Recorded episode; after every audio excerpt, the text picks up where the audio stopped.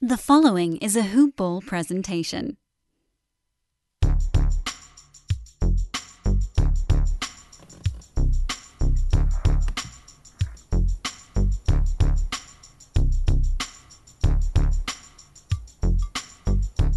Hello, and welcome to the Hoop Ball NBA DFS Today podcast. It is Saturday, December 28th, and I am Joe Sarvati, affectionately known as Coach, and I am joined by one of, if not the biggest sharks in the NBA DFS industry, Mr. Michael Apatria. Good morning, Michael. It is a good morning, and that's exactly what we're doing. It's it's Saturday morning, Coach. So that means we are recording our only morning podcast for DFS of the week. Uh, means that we got some extra time to kind of look over the slate. We have all the news from last night with a few of the teams on back to backs, and uh, you know I couldn't picture a better day to have some extra time to research and be able to provide some better content because we have 13 games to go through, man. I know it. It is crazy, dude. I, you know, I, I hate to break the news to you, buddy, but it's actually 14 games. It, there's 13 main slate uh. and one early. So all but two teams, Charlotte and Oklahoma City, play. So it is officially the biggest slate of the year. This is it's just ridiculous, honestly, and uh, you know I don't mind from a DFS perspective, but from an NBA perspective, like a fan perspective, this is just dumb. Like, how does the NBA? I love it, man. I take this, like this, every.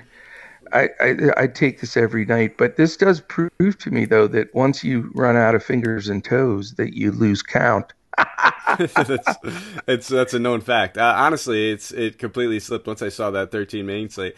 Um, that's that's where my time and my focus went. I know I'm a GPP guy. I do like the showdown slates uh, on occasion. Um, and this actually might be the kind of day to really target and hone in on that because a lot of other people are going to be gearing up for that main slate and they might just kind of write this one off.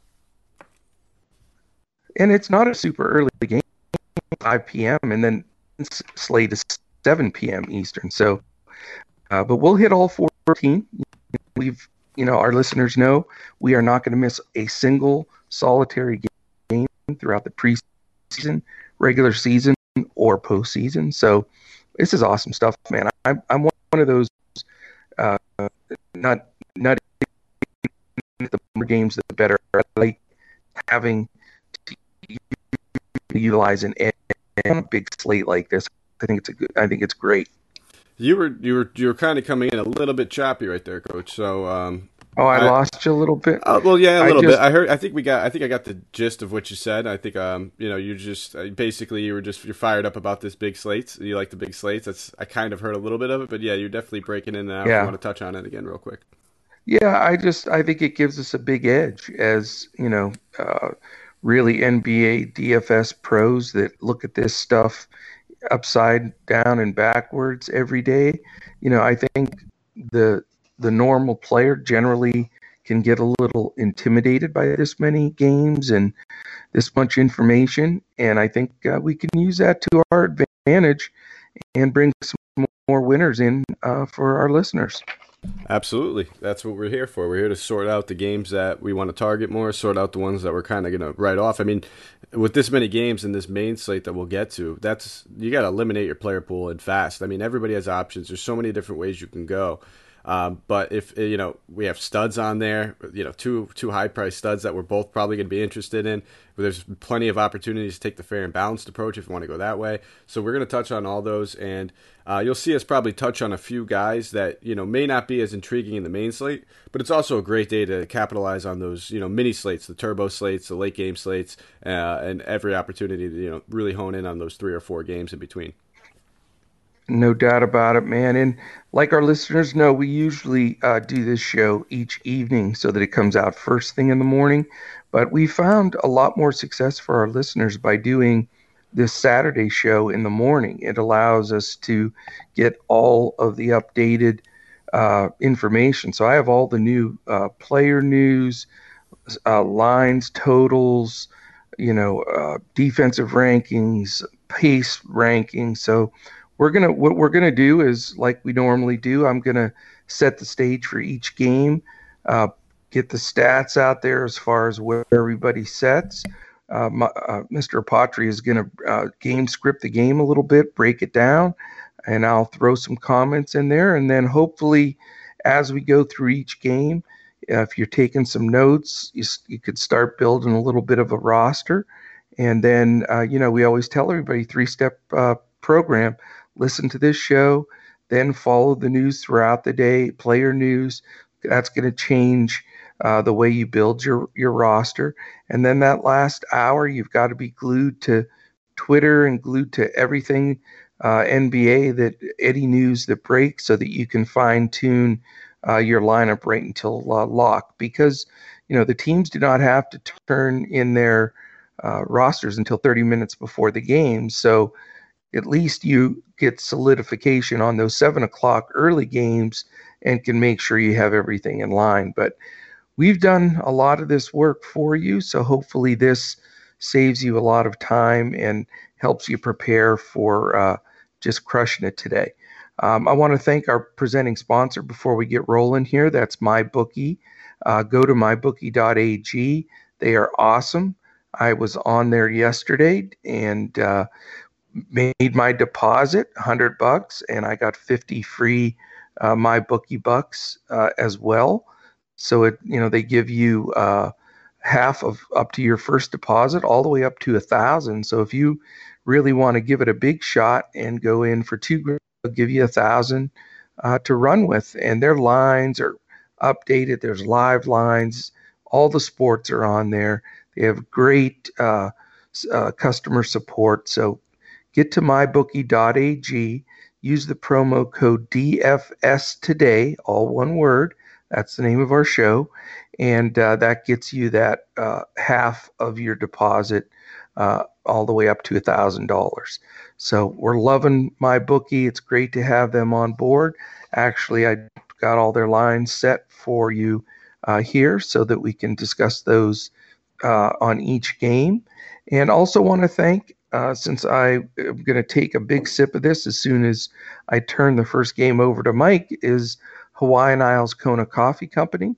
They are a long-time sponsor, presenter, and uh, just really appreciate their relationship with hoop-ball.com, our home uh, office and home hub mothership. Uh, so we thank both of them, and uh, we're just fired up to get this thing rolling. There's some really good games in the industry. Uh, there's that one showdown game at 5 p.m.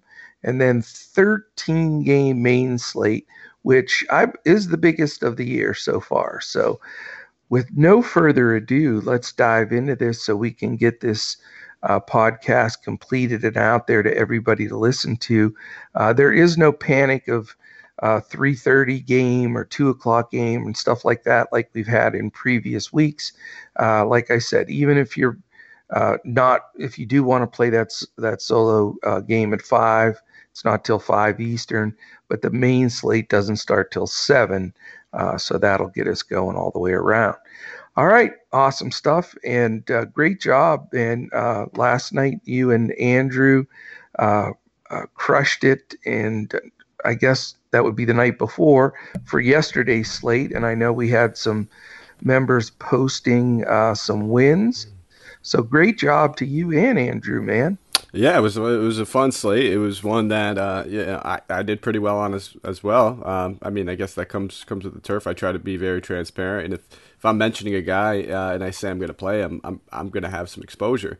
Uh, there were some pivots that we weren't able to get to on the podcast with the with you know the news of Giannis, and um, so we uh, we you know I thought I hope everybody adjusted on the fly accordingly. I know you know that that was a big factor into that game leading to being a blowout. I mean they still ended up uh, putting in some work on the Hawks regardless. But uh, you know, Khris Middleton and Ersan were just you know necessary must plays at their price tag. So I loaded up on those guys. I followed it up with a lot of D'Angelo Russell, Devin Booker, uh, a few of those other mid tier guys I was talking about, and that's kind of the approach I took. Um, I got my value with Ersan. I did play a little Olynyk here and there, and he didn't you know blow the roof off the doors, but everything else mm-hmm. combined ended up uh, being a nice night for me too. Yeah, I I was very lucky because I was one of the few people that faded Trae Young, and that really gave me an edge, you know, because I used that salary wisely elsewhere, and uh, it worked out well, man. You just never know. Yeah, and uh, I, I did not have any exposure to Trae Young. Uh, I just didn't want to pay that 10-8 price tag in that matchup. Nice. Uh, me and Andrew touched on that. I did get a little bit of Collins just in the lineups where I played, uh, you know, three or more bucks. Um, yeah, I played a couple lineups with DiVincenzo, Ersan, and Middleton. So in those okay. lineups, I ran it back with uh, a little bit of Collins. He didn't get it done in the scoring end, uh, but right. I believe I believe he had 16 boards, 17 boards, uh, a few right. blocks. So all in all, ended up paying off his price tag. So I just had a good, solid night in general. I think I was about uh, 15 to 20 points out of taking down first in a few GPPs. So it was overall, it wasn't like wow. I sat there and I'm, I'm, paying off student loans with it. Uh, but profit is profit, and it was definitely a, a good return on my investment on that night overall. That's right. And, you know, just a real quick reminder to our listeners, too. Just like Mike said, take those victories. You know, sometimes you're going to win really big, but what you want to avoid is losing really big. So I recommend never playing more than 10 to 15% of your entire payroll that you have on uh, in your accounts, whichever sites you play, even on, on your top slate because anything can go wrong a twisted ankle or whatever just like uh, uh, you know yesterday was uh, you want to make this you know uh, a marathon not a sprint and and win you know very patiently each day hit those cash games where you can double up a lot of 50-50s keep building the bankroll then pick your spots take those gpp shots do it you know sensibly you can go for those big wins. But again, big wins are great.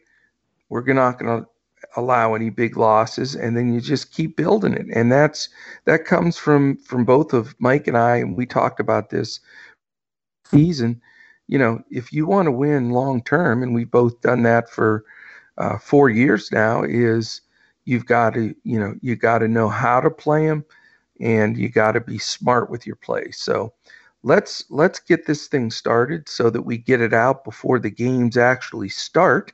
it is actually 10 a.m. Uh, and I just pulled um, all the information I'm going over uh, in these game breakdowns is fresh news, the up-to-date game lines, totals, defensive efficiency rankings, pace rankings, uh, and all of the player news as well. So uh, game one is the showdown uh, game. It's the only standalone 5 p.m. Eastern game. It's the Memphis Grizzlies at the Denver Nuggets. And you've got both teams on the first half of a back to back. That's going to be big news throughout the day and the theme of the day because there's so many teams. A lot of teams are either on the second half or the first half of a back to back, which always creates about, I'd say, 33% more need to dig into the game because you may have player restrictions, you may have uh, minutes restrictions, there may be a lot of stuff uh, that you have to really stay attuned to, and we're following that very closely as well. Um, uh, right now, the uh, Denver Nuggets are a nine point favorite at home. The uh, over under is 217, so fairly low.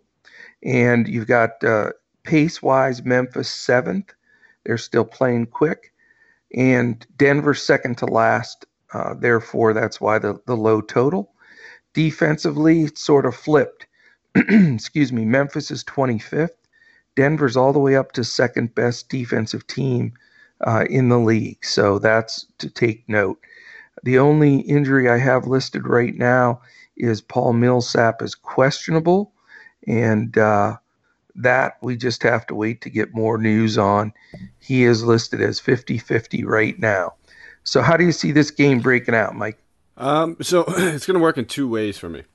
It's a complete game script game. The first time these teams faced off during the regular season, um, earlier this season, I mean, uh, they had all their starters, and the Nuggets blew them out by 17 points. Uh, it was 131 yep. to 114. So there was still a lot of scoring in there. Uh, from what I was reading up on Millsap is that he's going to be considered a game time decision. So we're really yep. going to have to monitor that uh, that news closely because with him out, it opens up a ton of value.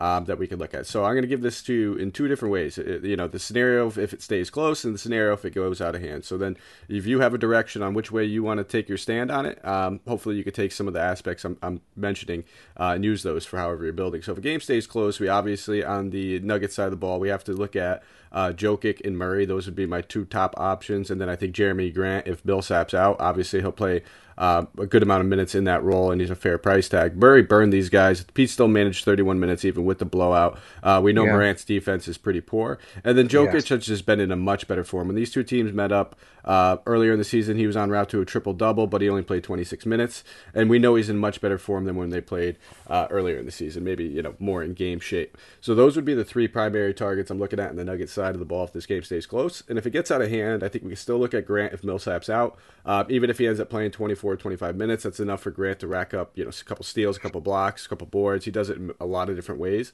Um, right. And then I also want to look at guys like uh, Monte Morris. Uh, you know he'll get good run if this game gets out of hand. He played 19 minutes in the blowout last time. And then I think that we could probably see a guy like Michael Porter Jr. even squeeze out a good 15 to 20 minutes, and he's a very good point per minute producer. So uh, those are the guys I'd be looking at on the Denver side of the ball if the game gets out of hand. Um, okay. And then we'll slide over to Memphis. Uh, Memphis is a little bit of a different story. I like their bench guards a lot more and their bench players a lot more because they they actually capitalized uh, in this last time from the usage. I think guys like Melton and Clark will see good run if this game gets out of hand, and I have no yeah. problem like looking at either one of those guys. And then I don't even mind looking at Jonas Valanciunas if you're game scripting this to get out of hand because he's a point per minute guy. He double doubled, went 16 and 10 against them in 24 minutes, even with the game out of hand last time. And if it stays close, it's even better because you know they're going to need his size uh, going against Jokic. Jokic is not a small dude. He's very, very wide bodied. I think you've yeah. mentioned that several times. Uh, and that's probably where I'm going to go. Uh, you know, Jaren Jackson Jr., he's been phenomenal. If Millsap's out, I like the matchup a little bit better. But I'm not going to be playing Morant or Brooks or any of the starting guards just because I know that Gary Harris defense is pretty locked down. No doubt, no doubt. Yeah, this this is a tough game. I'm I'm going to go very light on it. Uh, I would follow that Millsap news right up until uh, you know 30 minutes before because as Mike mentioned, uh, you know, he has a knee contusion and it says he's going to uh, be uh, literally a, a, game time decision, but they have to announce that 30 minutes before. So, uh, you know, if he's out, I, I, put Grant in there just because he's such a value play to help make that that roster work. Um, I'm with you on the Murray bandwagon. I think uh, this is the kind of team he really gets uh, hot because he gets a little extra space to shoot the ball. So Murray and uh, the Joker are two of my favorite plays. So I agree with you there.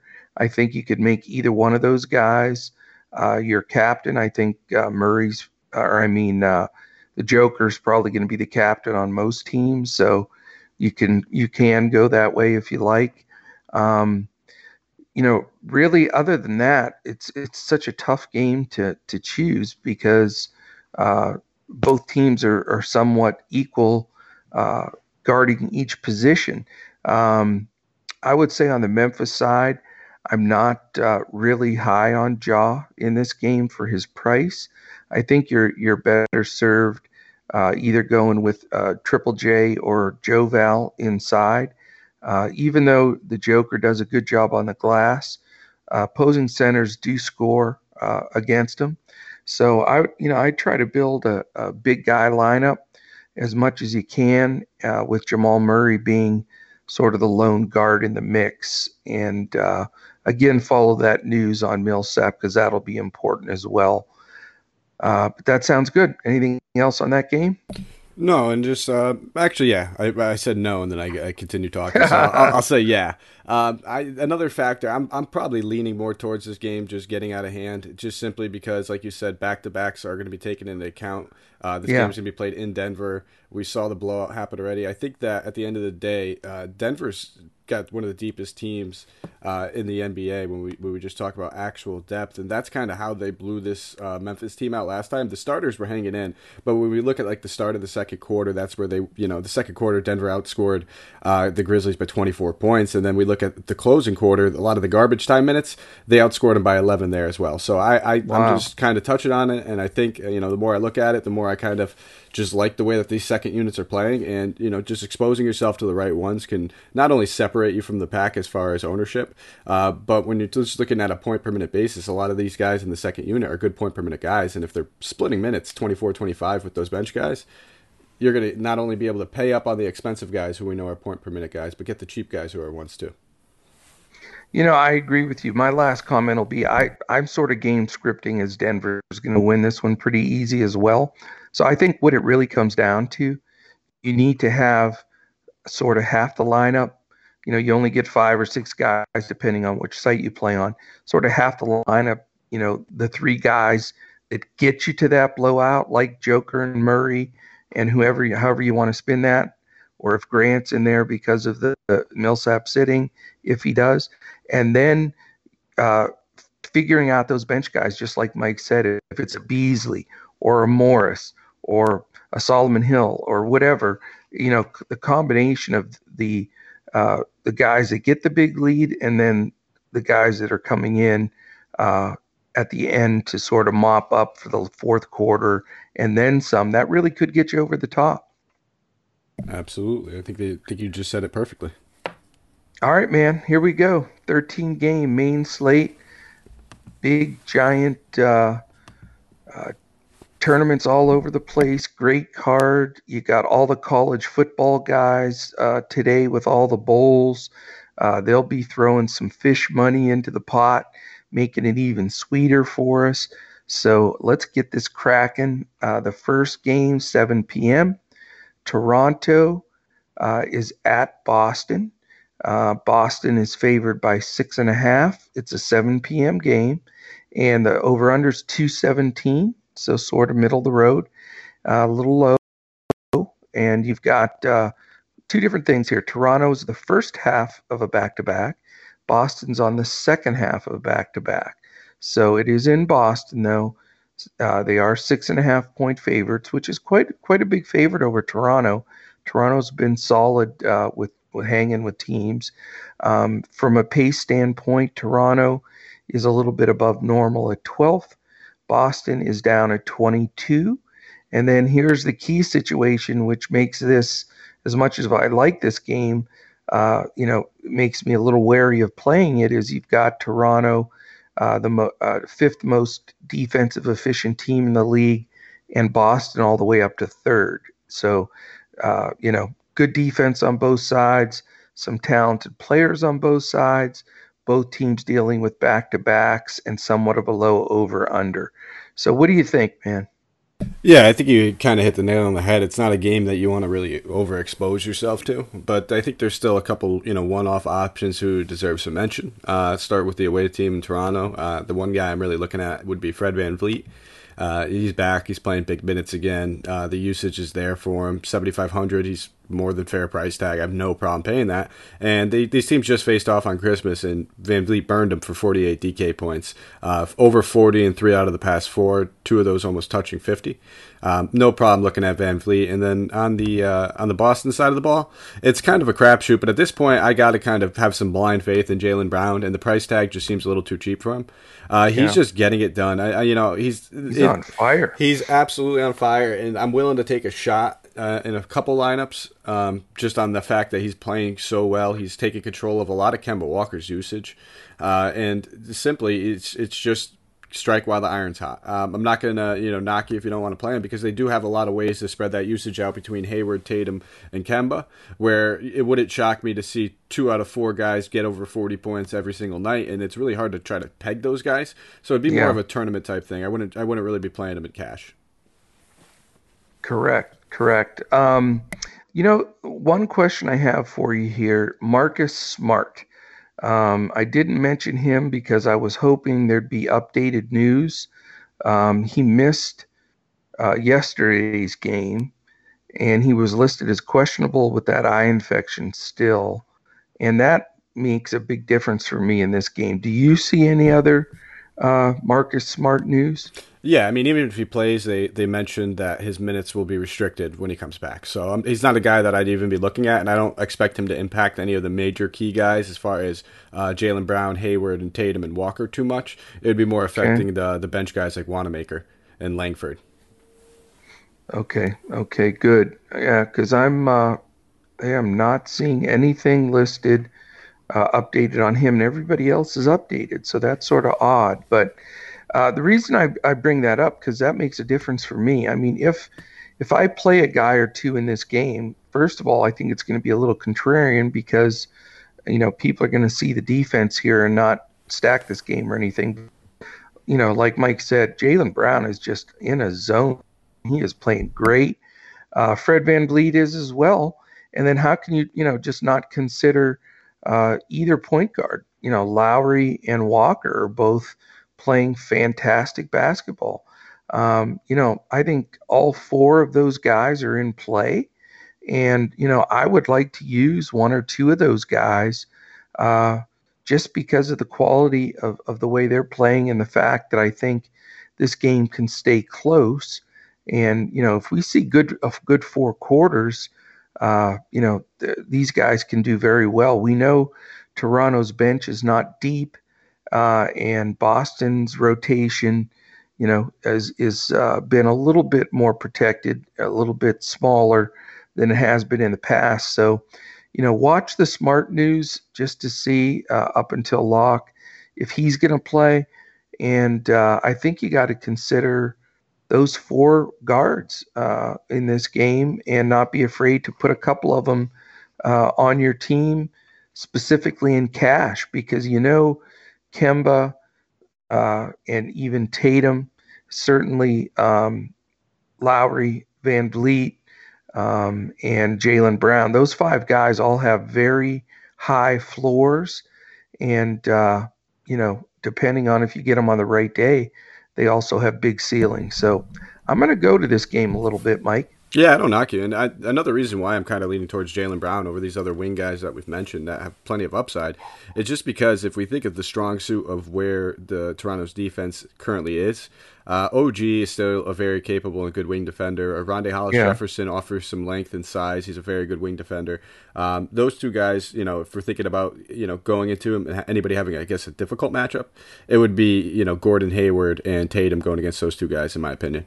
Yeah, I agree with you, and and that's why I, I think that Walker and and Brown are the better plays there. So, yeah, definitely. So get some get some Toronto Boston action going uh, right in that first game. Get on that leaderboard. Uh, take a quick uh, screenshot with you in the top ten. You know, it makes you feel good for nothing else. You know what I'm saying? Absolutely, absolutely. All right, man. Game two, another seven o'clock game. Indiana Pacers at the New Orleans Pelicans. Uh, you've got uh, Indiana just played a very close game yesterday, so they're on a second game of a back to back. The Pelicans are on the first game of a back to back. You've got two completely opposite style teams here. Indiana's 24th in pace. Uh, they're doing a good job setting it up and getting it into Sabonis or Turner or getting a uh, penetration shot or mid-range shot from Warren and Lamb. Uh, the, you know, the big thing is Brogdon uh, missed yesterday's game uh, and did not play, but I do not see him on the uh, board today. So I assume that he's going to be in, uh, but keep you know keep your eye on that one. Um, they are a one-point favorite. Uh, which doesn't seem like that much of a favorite, really, as well as they're playing. But it is at New Orleans. Um, that total, by the way, is 219, so not too bad there. And New Orleans is fifth in pace, so you know they're going to push the ball. Defensively, Indiana's eighth right now, which is very good. Uh, Pelicans, on the other hand, 24th.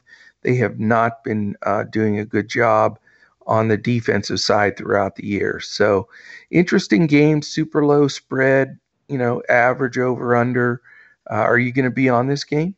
Yeah, there's a few guys I'll be looking at. So, uh, yeah, like you said, the Brogdon news. It seems as though he's not on the injury report. Um, you know, we may get a, a one o'clock update. Uh, the injury report comes out at 1.30 again this morning. So we'll find out in a few hours if he's going to be on that one. I think that one would be a little bit more telltale. Uh, missing two games and then just being completely off the injury report, not even questionable, anything like that, seems a little uh, fishy, especially with the spread that you mentioned, it being uh, only a you know one point spread. Yeah. So uh, that kind of me has me leaning more towards the fact that he's going to pop back up on it. And if he's out, I think we could take a look at Aaron Holiday again. He's just been playing great with the starters minutes. He's 5700. I think it's a fair price tag. Um, you know, it's a little bit of holiday versus holiday action, so we might even see his brother guard him, and that's the one thing. All three guys me. are going to be in there. Yeah, that is cool. It's happy holidays. So uh, yeah. that's that's definitely something that, that kind of intrigues me. It uh, gives me a little bit of a narrative to kind of boost uh, all the holiday brothers, maybe a little bit. Uh, but you know, if Jrue's on his brother, it's going to be a tough night for him all night long. So uh, keep your eye on that and you know take it with a little bit of a grain of salt. But I also think that we could look at Jeremy Lamb. Uh, I think he's a guy that could take advantage of this pace and this matchup. Forty nine hundred is more than a fair price. If Brogdon sits, he sees a little bump in usage, and you know his minutes seem to back be back up. He played uh, thirty and thirty five in the last two games, and over those games, yeah. um, he's taking some decent shots. Up. So I, I don't mind looking at him. Probably more of a cash game play. Uh, but you know he does have some a little bit of tournament appeal, and uh, then sliding over to New Orleans, I, I, think that there is some value to be had. If Lonzo Ball is going to start again and uh, play big minutes like he did in the last game, uh, you know, yeah. 36 minutes, I have no problem going to him at 5200. Uh, that's more than a fair price tag. We're not expect you know Indiana's defense is is very good, uh, but we're not expecting him to score a ton. We're we're looking for more of those volume counting stats, a couple steals, and then any scoring is just a bonus at that price tag. So no problem going to him if we hear that he's going to be starting. And then I think I'm going to take a, like I said, a little look at the Holiday Brothers. And Derrick Favors has been playing well. Um, yeah, his minutes are back up there, 30 in the past two games, 6,500. It, it's it leaves me like questioning it. It's a little bit more. I'd like him more in that like low sixes, six one, six two. But yeah. I want to mention him because he's been playing so well. Uh, but he's going to be getting some Myles Turner defense, so maybe just tournaments, maybe not much of a cash game play. Yeah, that that you know the fact that I paid 44 for favors and now he's 62 i mean that's that hurts. But uh, he has been playing better. You're right. Yeah it's i i, I want to know what's the over under on how many times we're going to see the three holiday brothers all changing jerseys at the end of the game standing there taking a picture on sports center and twitter and it's going to be like 9 million times i'm just telling you. Oh it's locked in.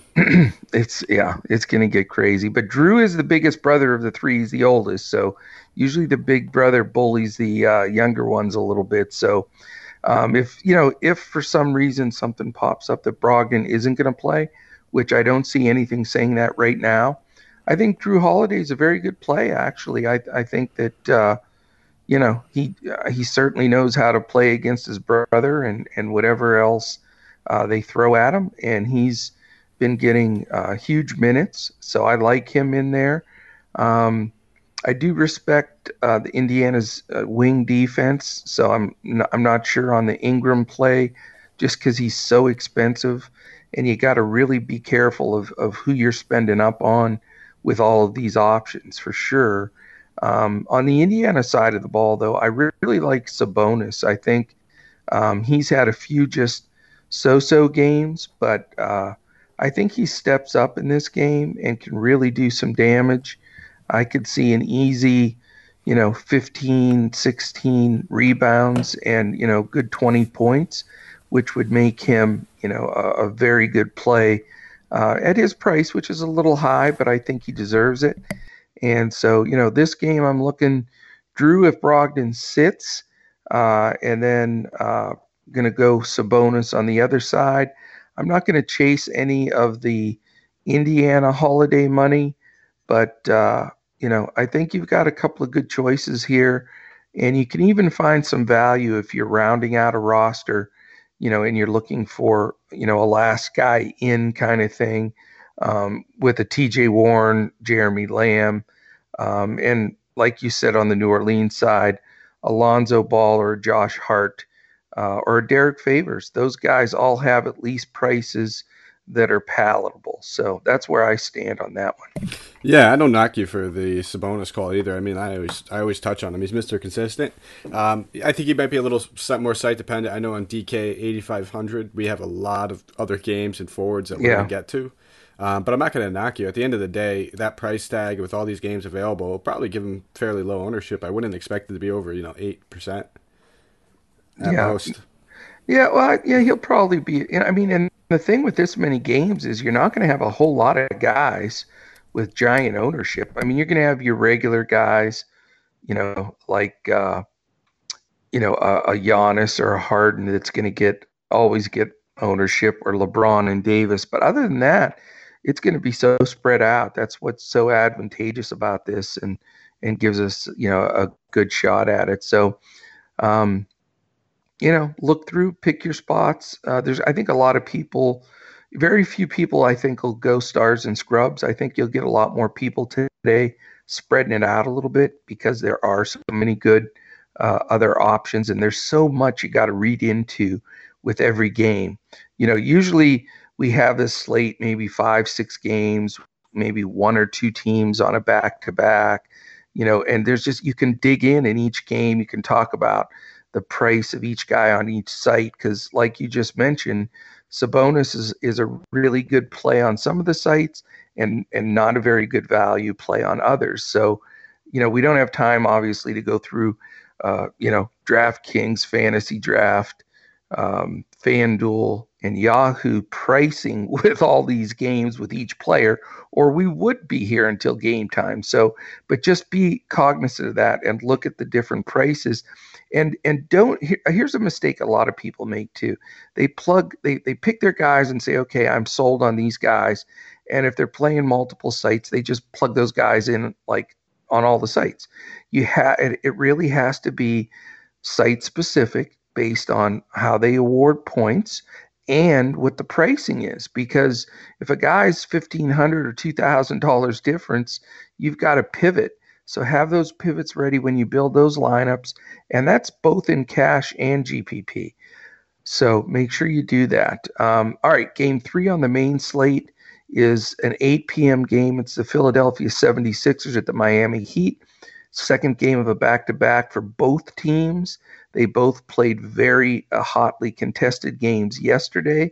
This is the lowest over under on the entire slate at 213 and a half. Miami is favored by one. Um, team pace 18th and 20th respectively. Both teams are in the top 10 defensively, with Philly 7th and Miami 10th. So uh, there is no news on any of the guys like Joel sitting or anybody else uh, at this point at 10:22 uh, a.m. The, the day of. So follow that news when it breaks this afternoon if anybody's sitting on either side, but we will break this game down as if everybody's playing. So what do you think, Mike? Uh, this isn't a game I'm all over as a whole. I mean, two really solid defenses. We've seen these two teams play several times already this season generally they're closely contested, but um, you know, I'll start with the Philly side, and everybody's healthy, everybody's priced accordingly. I mean, Joel Embiid's always an option. Ever since Charles Barkley and Shaq have called him out, he's been a lot more aggressive, and you know that there's going to be that little animosity with Butler on the other side, maybe joking around, who knows. Um, so he'd probably be the only guy I have any like you know real interest in on uh, the Philly side, and even then, I'm not going to be going to him too much. And then mm-hmm. uh, the Miami side of the ball, it's it's almost the same thing. I, I, I have interest in one guy, and it's Dragic. Uh, 5100, yeah. he's been playing very well. The minutes have been there. Butler has struggled in the matchups already, and it's probably by no surprise. Uh, Philly's got a lot of options to throw his way, and it's just they're going to need his scoring off of the bench. So I have no problem looking at Dragic at 5100. I think he's a solid value. Uh, Bam, price down compared to what he, he you know he has been. Um, 8100 is fair on DK, but the matchup's tough, and I'm just not going to go there. I just don't think it's worth it on a 13 game main slate. Yeah, I'm with you, and you know I love this game. I want to watch this game, but I don't know if I'm going to roster anybody. I mean, it's just I think it's going to be such a hotly contested game. Um, you know, I I don't know if you know, but Butler and Embiid are actually really good buddies, so I don't think there'll be any animosity on those two to play any harder. But Uh, you know, there I know there is still some animosity between some of the players and coaches, but I would say this game with the, you know with being such a low total, with both teams probably using their bench a little more than normal because they're just coming off single point uh, games from yesterday. Uh, it's just it's a scary game. I don't think you can spend huge money on the Embiids and Butlers in this game, or or even the Bams or Tobias's as much as I'd like to. Uh, you know, it's just so risky because with the rotation, with the good defense, and you know the potential of of a low floor, uh, you know that crushes you on a big slate like this. If you take a guy that's nine four or nine eight, and he gives you 25 DFS points, you're in big trouble. So, uh, my best advice on this one is uh, fade, uh, but watch the news just in case somebody pops up uh, that uh, sits, because that could shuffle things and make it a little bit different. Good call. All right, man. We go on to another 8 p.m. game. It is two stellar teams. I think, Mike, you had these two teams as possibly two of your favorites to win the whole NBA championship. Uh, it is the New York Knicks at the Washington Wizards. Absolutely, yeah, totally. Yeah, I, I would. I'd probably be making a million trillion dollars off that bet if I put a buck on it. There you go. Uh, well, it's the second highest total of the day. It's the and it's a close spread. Would you believe me if I told you the New York Knicks were a road favorite? They are, they are favored by one at Washington. And I think mainly that is, I, I believe Vegas is saying Beal's not going to play. He's questionable.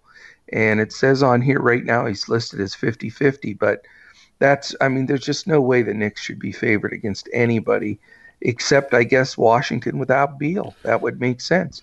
Um, you've got uh, again, uh, Knicks by one, 230 and a half's the over under. Pace wise, Knicks are 26, but they seem to be playing just a little bit more zip uh, since Fizdale left. Washington is third. We know they get up and down the court. And then you got these two mountains of defense. Knicks third worst, Washington the worst defense in the league. So there's going to be DFS points aplenty in this game.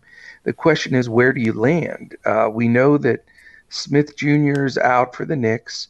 Mitch Robb is questionable, so he might not play. He's has him listed as 50-50 right now.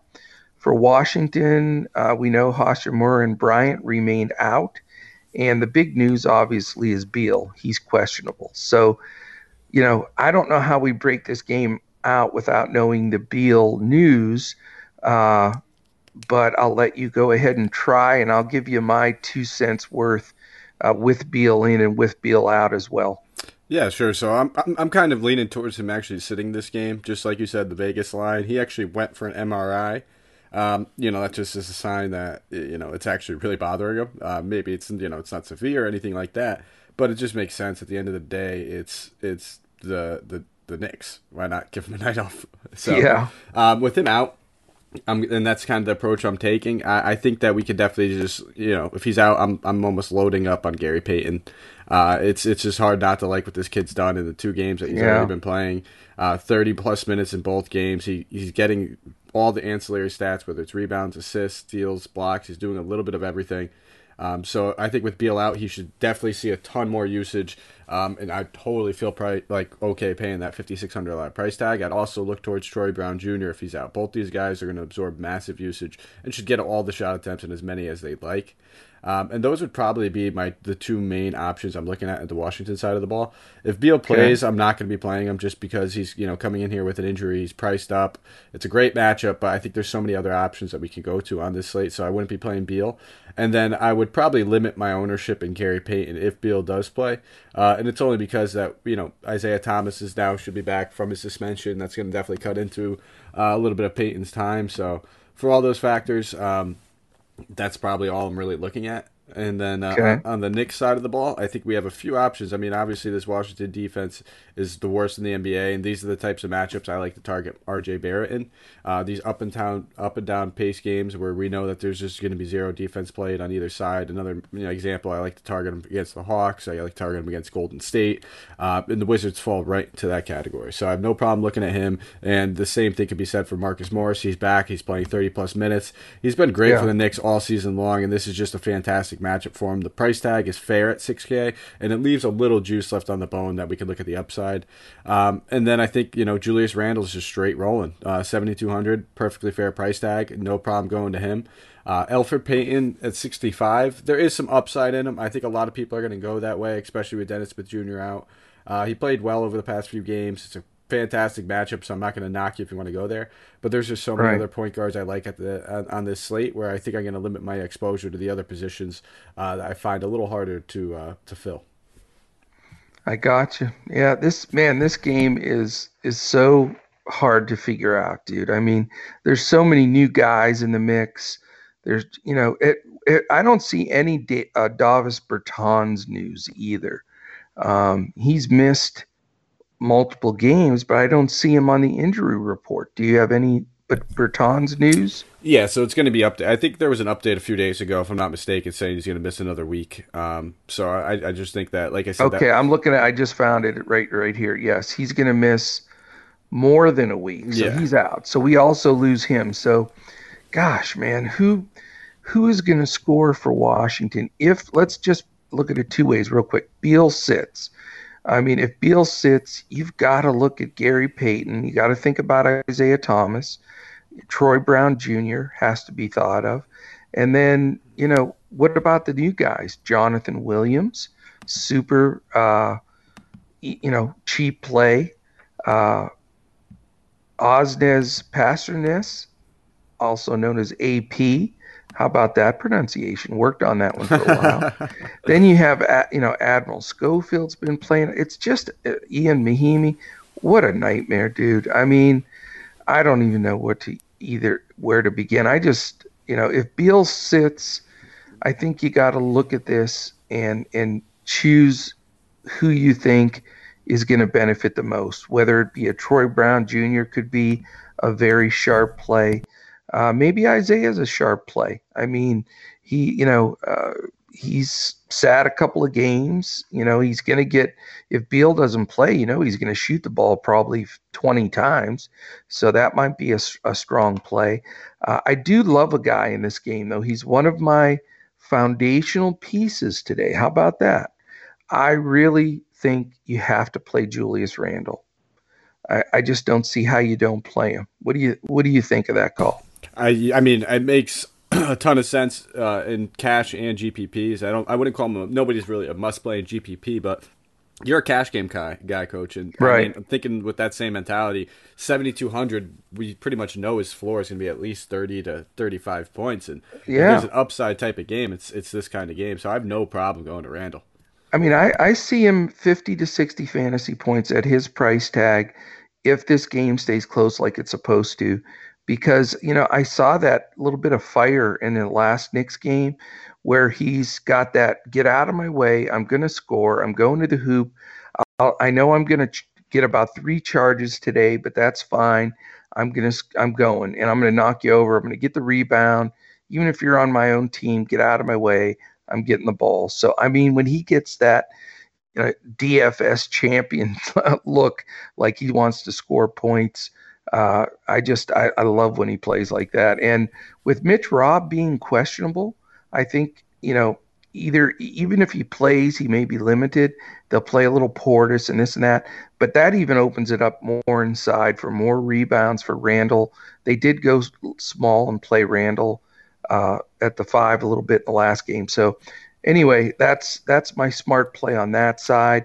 I also like Elf here a lot because he's going to get some Isaiah Thomas defense, which you know, Or does uh, he get the Gary Payton Junior defense? a the- mini the mini mi- glove. The mini glove, exactly. Yeah, I think. Well, Payton's won the job with the Knicks. I believe Isaiah will start. Uh, I really do because I don't think they're going to penalize him I think he gets the start. I think and, he starts with Payton. To be honest, that's that's kind of the approach I would take. I would think that Payton starts alongside of. Well, Isaiah then Thomas. Payton will guard uh, R.J. Barrett or whoever the two is for the Knicks or Damyean Dotson. I would think. I would uh, anyway. My my game script. I have Isaiah starting out on Payton. That's why uh, Payton is on my list, and he's still pretty uh, inexpensive uh, for the minutes he's getting. So, you know, I just it's Washington. It's the it's the second highest total. They don't defend. Their best a lot of their best players are out. I mean, I, I don't think you can have a winning lineup without at least two Knicks. So I think you got to find your way to build. And I don't even think three Knicks is too many. As crazy as that sounds, dude, on a on a 14 game slate. So Not at all, dude. I think this Yeah. game, if this game could go to overtime, with there's two garbage dumpster fire teams, I could see this ending 138 to 134 after an overtime or something like that. It's got all the makings to be one of those games. So I have no problem, if, even if you want to stack up on it. Um, get like all these cheap plays. And you know, for reference, Troy Brown Jr. has a 29.6 usage percentage with Beal off the floor. I know. uh, this season, so he's kind of the one that will probably benefit the most. In that if Beal's out, you know, even with all the guards returning, he's still going to see 35 minutes. Payton, there's a little bit less uh, guarantees with just now that they have several other point guards. McRae's back, Smith's back, and uh, uh, Isaiah Thomas is back. So. Um, you know, keep that in mind, and I think he would probably be my favorite wizard if they sit. Um, let me put it to you this way: uh, I'm going to have uh, probably three cash lineups today, just because of the multitude of options, and one of those is going to be a stack from this game, and I'm going to have Jordan McRae, uh, Troy Brown Jr., Alfred Payton, and uh, Julius Randle. So just to give you a little feel for how much I like that game. And you know, DFS is the funniest thing in the world, man. We we we gloss over Philly, Miami, two teams that could win the East and go to the finals, one point games, and nobody wants to play anybody. Then we get to Knicks, Washington, we're all over it. yeah, everyone's it's gonna be a nail biter. it's so funny, man. All right, let's keep rocking. Eight another eight o'clock game. We've got Atlanta at Chicago. Obviously, the bad news with Trae Young uh, going to be out quite a while with that ankle that devastates Atlanta. I don't know if it's gonna Um, be quite a while, Coach. I mean, just looking at how he recovered from the the other one earlier in the season looked a lot worse. Uh, and he's already talking, saying he's going to take the same the same approach, and he's going to just keep doing what he did last time to work his way back. Um, what I read here, let's see here. Um, he's not even going to join the team. He's going to go get it looked at by another doc uh, doctor, and I don't know. I mean, I I I sense this is going to be a a two three week thing like like Lucas. But the bottom line is. We're in DFS, so we don't give a damn about anything but today. And I can tell you, he's not even going to be on their bench today uh, in in close. So uh, no Trae Young certainly opens things up for uh, you know some of the other guys on the team. Um, on the Chicago side, we've got Markkanen listed as questionable. That's big news. And then LaVine and Carter are both probable. Also big news, but they'll probably play.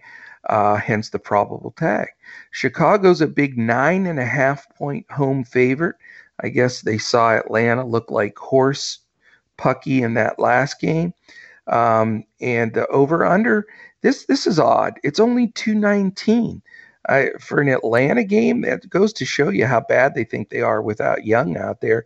That'd have probably been 229 uh, or 230 with Young in the game. So bizarre. But uh, from a pace standpoint, Atlanta's fourth and Chicago's 14th. So you would expect, uh, you know, maybe an overbet in this game is is uh, the sharp play because obviously Vegas set this line low uh, because of the Trae Young news.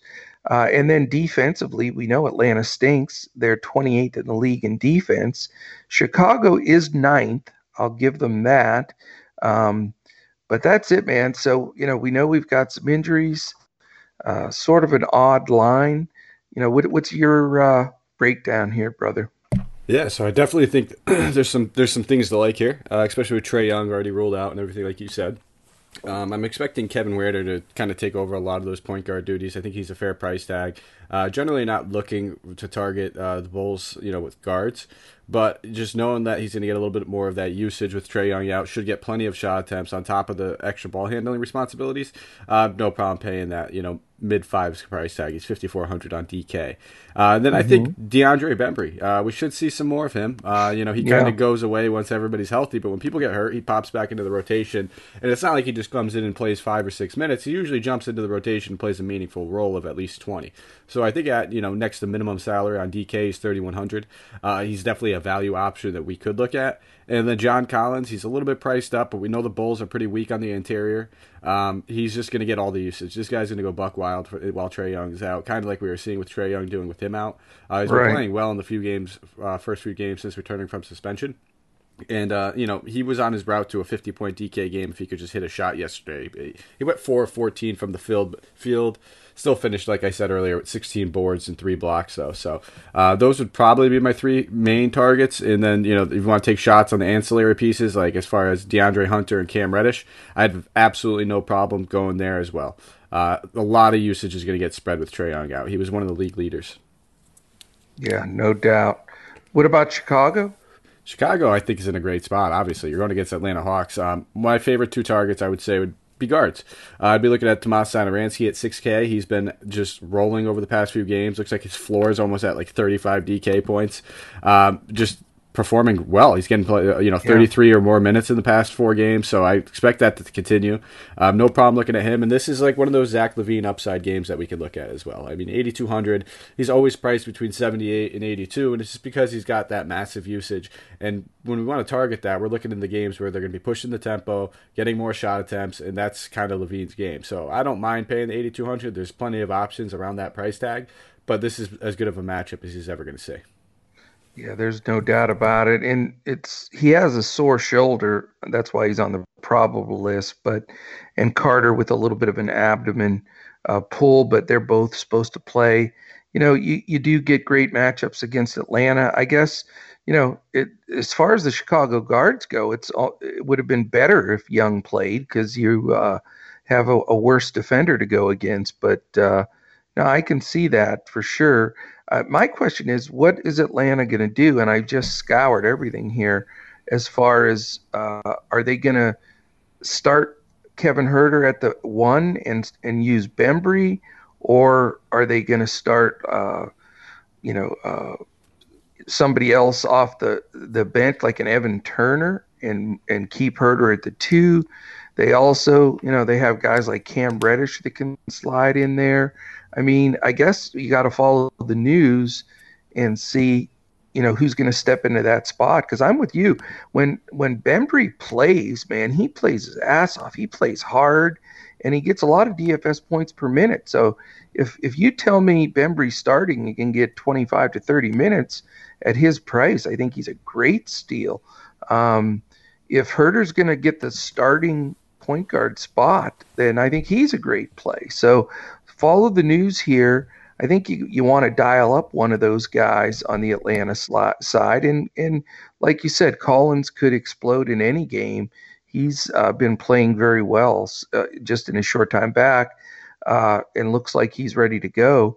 But, you know, on the Chicago side, it's it, LaVine is so scoring dependent sometimes it, it scares me. But if Markkanen sits, then and he's 50-50 right now, then you have to play LaVine. I don't think you can ignore it because usage bump, a lot of it goes to LaVine. And, you know, guys like Satoransky uh, become much more palatable, and even Wendell Carter Jr. Uh, becomes a better play. So, you know, I think depending on, you know, the Markkanen news and what that Atlanta lineup's going to look like, uh, you can get a couple, two, get two, maybe even three guys out of this game that'll be valuable, even though the over under is suspiciously low.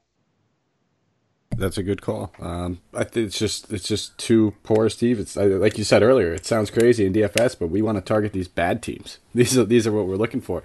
Uh, yeah. Another thing is with Atlanta, they're they're going to be missing a lot of bodies. Expect all these young guys to play. Um, it's either going to be Reddish or or Bembry starting, in my opinion. But they're both going to have good roles, and Jabari Parker's also ruled out. So there's just a lot going the way for the usage, and it's going to be spread around. Um, and I mean, I wouldn't be surprised if you know three out of the four or five guys we just talked about all have more than 13 shot attempts. Yeah, Parker is ruled out. I don't, I didn't have him as out. Uh, he was ruled out of the last game with a right shoulder impingement. Um, I mean, maybe that's just me saying it. I think I, I didn't. He's not. The injury report hasn't been updated yet. I'm considering him out. A right shoulder impingement injury isn't something that you usually want to mess with. He's a very injury prone guy, um, and it just gives them the excuse to keep playing their young guys as much as they want. Well, I marked it on. I marked it on my sheet. If he plays, I'm going to impinge your shoulder. hey, you know what? If if he plays, take a long look at him. This is that stupid narrative where he goes back to I Chicago. know. Burned that's why I was concerned about it because that's you know he he always has his best games against them because he hates them. He but, struggled uh, in the uh, last one. He burned me in the last one. I played. I know he did. Hard. So it's I'm, I'm not I'm not going to be in. That was with him playing with John Collins out that he burned us um, and starting. So it's like a lot. There's a lot of different factors now. Um, it's still there. I mean, it's a cheap price, but I don't think I'll be going there anyway. Uh, you just you can't let just one stinger hurt you. Okay, it says here will not play Friday. Um, he took a massive minutes hit and only played 15 minutes uh, with Collins coming back. So there you go. Even maybe that shoulder impingement hurts from sitting his butt on the wood bench the whole time. Uh, it doesn't look like he's a good play for the near future. Yep, that's kind of where I was with him as well. It's just all the other factors are not the same as when he was traveling to Chicago as last time.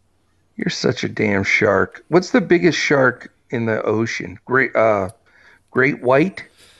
Uh, I think it's actually the whale shark, coach, and it's a very docile creature. So what? I, you know what? I, I consider myself a nice whale shark. You know, I'm a, I'm a pretty. What the hell's a whale guy. shark? Are you sure you're not making that up? Nah, man. I think it's a, it's a, it's a shark that's like the size of a whale. It's called a whale shark. Uh, but it doesn't. It's not really, you know, a carnivorous okay. creature. It mostly just eats like small little fish. Well, there is. Uh, they do use the terminology whale in the sports betting industry as well. So we'll we'll you we'll combine the two. So from now on, you're not just a shark; you're a whale shark, and I'll I'll post the emojis to make sure that uh, that we uh, put you in in that category. I love it. I think I'm a hammerhead shark. uh, for the record. So there you go. Yep. All right, we go to yet another eight o'clock game, and I do four. We're we're like halfway through, dude. I'm serious. Um, this is the craziest slate I've ever seen. Okay, eight another eight o'clock game. It is Brooklyn at Houston. Uh, you've got Brooklyn uh, is let's see here. Where are we? Houston is a nine point favorite, and it's a two thirty two half over under, highest on the. Uh, right now, we've got we still know that LeVert and Irving are out. Um, and on the Houston side, Capela is very doubtful. Uh, so I don't think he's playing. He's almost listed as out. We know Gordon's still out. Sefolosha is questionable. I know that doesn't sound like it means a lot, but if for some reason he's rolled in, it does, you know, eat into some of those wings like Rivers and different guys uh, as well. But you know, you've got the potential for a blowout for Houston. Uh, Brooklyn did not play yesterday, nor do they play tomorrow. They're the one of the weirdest teams. So that's interesting. Houston's on the first game of a doubleheader uh, or back to back. Westbrook plays in this game and then sits tomorrow. So they're going to have full team force there. Um, obviously, the 232 and a half number uh, has to get your attention here, buddy. What do you like? Absolutely. That total's phenomenal. And we talk about two of the highest upside guys in the game going against a team with pretty porous defense. So uh, James Harden, Westbrook, both those guys firmly in play for me. Um, you know, whatever way you want to go, I'm not going to knock it. I'm going to have exposure on both sides. it's just they're great spots. West uh, Hart has been you know having some of these down games as of late, and you just got to expect him to just come back with one of these smashers. First time they faced off, he only put up 52. Um, you know maybe has a better read on the defense this time, but I've absolutely no quorums going to him. Uh, and then I think the other option I'm going to be going to with with uh, Capela most likely not playing is going to be PJ Tucker a lot of people are going to go straight to Tyson Chandler and see like the minimum salary value play right. kind of guy. And you know what? I, I, I will say it's a center against the uh, against Nets, so I'm not. Oh boy. I don't want to talk too bad about him. At the end of the day, a lot of the time we know his minutes are going to be limited when they try to go small. And uh, you know the Nets are a team that have two very big centers that they can throw at him. So you know, I'm still going to kind of fade that, especially because I'm a tournament player. Maybe maybe try cash games where uh, you need a le- like a lower total in order to win. But I just don't think the upside's there for him to necessarily play a tournament. So I'd rather play a guy like PJ Tucker at 4,500. Hopefully they try to force the tempo issue, throw him at center, and just cause mismatches on the other end. Yeah, man, this is just such a this is such a headache game for me because I'm not very confident in it, but you know, I didn't mention, by the way, that the pace here, Brooklyn's ninth, Houston's second. So they're both super fast, as we know, and defensively, they're 13th and 20th. So, you know, that's why it's the highest total. You've got Harden and Westbrook. I don't know, man. You know, I watch Westbrook. He puts up phenomenal numbers, but I'm telling you, the dude can't shoot at all. I think I could, I physically think I could beat him in horse uh, in as long as he had to take outside shots. It, I'm telling you, if you watch him, he pulls the string. It's flat, and I it just I, every time like today, I really want to roster him because he's going to sit tomorrow. They'll play extra minutes. He should be able to scorch through Brooklyn's defense. Uh, but I just I hate the way he shoots the ball. So I don't know, man. Am I wrong wanting to play Westbrook?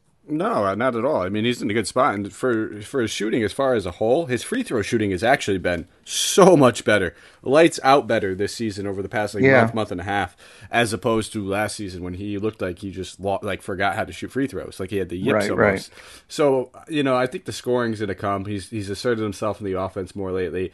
He's a fair price tag at 92. And like you said, you know he's going to go all out, and he's not playing tomorrow. And I would expect a few extra rebounds to slide his way with Capela out as well.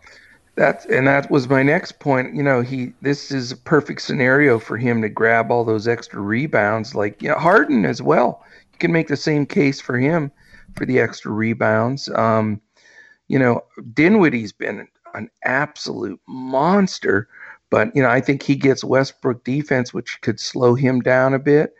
And uh, you know, there there's some good guys you could take in this game though, with this high of an over under that can make you know really make your slate. But uh, for me right now, you know, I, I'm probably leaning slightly to Westbrook, as crazy as that sounds, and I very seldom play him. Um, you know, I like the call on PJ Tucker. Um, you know, on the Brooklyn side though, I want to try to find a little bit cheaper piece than Dinwiddie, just because I think they're going to really run some doubles and stuff at him.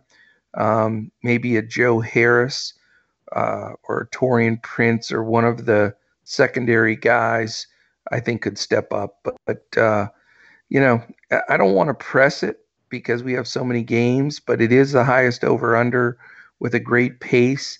And it is probably going to take a couple of guys from this game to to be in your winning lineup. Yeah, Joe Harris would be my favorite out of the bunch. He just, uh, you know, the spacing, they're going to need his spacing. They're going to need his three point attempts. Uh, and he played well in the first team, time these two teams faced off. He scored 30, right. 36 DK points. So he's probably my favorite option on the Nets as a whole. I don't blame you. All right, for the millionth eight o'clock start here, we have uh, Cleveland at Minnesota. Cleveland is on the second uh, half of a back to back. Um, Love had a really good game yesterday. Uh, they are the 23rd pace. Minnesota's eighth. Uh, Cleveland second to last in the league in defense. Minnesota's fallen all the way to 19th. Um, Minnesota, like I said, is a six and a half point favorite. It's a 222 total, which is respectable. Um, and the news right now is Cat is questionable. Uh, this uh, has him as 55th play. Um, but you know he's missed a couple of games in a row, which makes you really wonder if he's going to get out there. Um, so that that certainly is a big piece of this game because if he doesn't play, you know, you've you got to look. I think at Wiggins uh, certainly being one of the guys. How about my bad my guy Shabazz Napier uh, getting us some starts? Uh, he's been playing uh, pretty well. Um, you know, uh, what do you think about this game, brother? I I like how you. I've been all over Napier now as of late. I've yeah. been jumping on him on the podcast, trying to scream him from the top of a rooftop. He's their starting point guard, um, and yeah. you know he's getting priced up a little bit. But at forty six hundred, I have no problem going right back to him, knowing against how bad Cleveland's backcourt has oh been. Oh my god, I um, know. And he did everything that we expected last game, except for score. He shot one of seven. So you know, expect a better you know correlation, um, or uh, what's the word I'm looking for here, Coach? uh, law of averages basically. He's gonna he's gonna shoot better than one of seven on most nights. So yes. I have no problem going to him at 4600. You touched on Andrew Wiggins, phenomenal play, 7900. I guess there's a small narrative that the you know the Kevin Love and Wiggins being traded for each other uh, on these teams, going back facing his old team. That's digging pretty deep. Oh uh, yeah. Well, it's just a little bonus, I think, because at seventy nine hundred, yeah. it's like I've been touching on him. him and Ingram have been the same type of player basically all season long, and you know Ingram's price is going up and Wiggins isn't. So if Cat's yeah. out, he should continue just to keep garnering all of that usage, taking all the shot attempts. There's nobody on this team that can really defend him. Um, yeah. I have no problem going to those two guys. I'll probably not play Dieng at 63. I wouldn't knock you if you did. He should see. Boy, what a minutes. game he had! Holy cow! Uh, he's he's been playing great when he's been getting the minutes. It's you know now it's we're looking at 30 plus in three straight games. So it looks like he's got that job secured over there while that's out. So if you want to go there, I'm not going to knock you. Um, he's still in a great matchup. Tristan Thompson's not like an all world defender, and neither is Kevin Love. So I think um, those would probably be my three main targets over on Minnesota, and then on Cleveland, I have no problem going to Kevin Love. He's been absolutely rolling. It is a back to back, but 7,700 uh, against like you know you know not like Cat's even very good on defense himself, but against a smaller front court, I, I, wouldn't I wouldn't mind looking at Kevin Love stretching the floor. He should be able to take advantage of Covington, um, and that's probably about it for me. I don't really feel the need to go to anybody else over here in Cleveland. Yeah, you know, I I get the Kevin Love thing, and it's in his home spot there in Minnesota where he played all those years. But I just I don't remember the last time. Uh, I'm gonna look that up when we're going on to the next game. That he was super efficient in back-to-back games, but uh, I you know, and he's probably going to get Robert Covington defense. I would assume. Um, I don't know, man. That's tough call. Last, I, last time he played on a back to back was on the 11th and 12th of December. It was Houston, San Antonio. He played 32 minutes in the first half, front half, and 39 in the back half. He shot 57% in the first game and shot 46% on 24 shot attempts in the second game. So not bad. It's not there bad. I, am not really scared of the back to back whatsoever. I think it's going to be just a great matchup. He's a safe cash play. Uh, with the way he's been rolling, like you said, they're trading him at some point. He's oh yeah. They already showcased Clarkson. We hit the nail on the head with that one. Um, yep. And then now it's just time to get rid of Kevin Love and Tristan Thompson. Well, I think you got to definitely consider him, and I, and and thanks for looking that up uh, quicker than me. Uh, that is definitely you know promising. You got to consider him. Um, I, I absolutely love the Wiggins play. I think on a on a site like FanDuel where you have two point guards, I think I'll play Napier on that one as well. Uh, I'm not sure I will with just the one point guard sites, but uh, you know, again, it's it's all dependable on Cat. If if Cat plays, uh, you know, we have to see first of all if he's on a limits restriction minutes. Uh, I mean, uh, if he's on a restriction there, then you know it sort of jumbles up everything uh, in that game. Uh, and then Dieng, if if Cat sits, you know, Dieng has done nothing to to not roster him. I mean, he's been fantastic. So, you know, I, I'm hoping Cat sits, and I may, you know, I may have three three guys from this game uh, between Minnesota and Cleveland. If Cat plays, uh, you know, I may go zero. So it's it's that much dependent, at least for me, on on that news. I'll be I'll be still interested. The only person that Cat's going to take out of play for me is Dieng. Um, Napier's pretty much got that role locked in of at least 20 to 28 minutes starting point guard. That's not going to touch him. And then Wiggins was playing well alongside of Cat all season long. And I would have just expect him to get thrown into 38, 39 minutes like he's normally used to playing. Uh, they might limit him a little bit. So I I mean I still have fair interest with those two guys regardless of the news. All right, man. Let's hit an 8:30 game. We actually moved to another time slot here. Uh, but before I do that, just very briefly, let me remind everybody since it's been so long, you may have forgotten early on. Uh, you know, we've got college football bonanza today on on top of all of our NBA tonight. So take advantage of the uh, MyBookie offer. Go to mybookie.ag put in the promo code DFS today, all one word. That's the name of our show, and you get half of your deposit, all the way up to a thousand bucks. So even if you want to just take a few shots at the pool, uh, bowl games and put fifty bucks, you get twenty five free bucks to give you seventy five dollars a play. So go after that. Uh, mybookie.ag, best in the industry. Okay, well, let's go right back to an 8:30 game. We've got Orlando at Milwaukee. Uh, we had the the world shaken uh, by Giannis sitting uh, yesterday, so that was interesting. Uh, both of these teams are coming off a back to back. Milwaukee's at home, favored by 11. Certainly, uh, no question, blowout potential. Orlando's game came down to the wire yesterday. Milwaukee crushed the team they play like they usually do. Uh, difference in defense is pretty stout, uh, or I mean, in pace is pretty stout here. Orlando's 27th, Milwaukee's the fastest team in the league. Uh, so it is a pace up game for Orlando. That does help. Uh, and then defensive efficiency, Orlando's 12th, which is very respectable. Milwaukee's first. Uh, the over under is only 216, which is super duper low for a Milwaukee game. Very, very strange to see that. And believe it or not, that's the second lowest uh, total uh, on the entire slate, and that's a Giannis game. So, uh, odd if you read into that, you know, Vegas may think either Orlando's just absolutely horrific, or maybe Giannis isn't going to be at full speed, or you know, I, I don't know. It's just with an 11 point favorite and only a 216 spread, uh, just sort of an odd game. Uh, what do you think, man?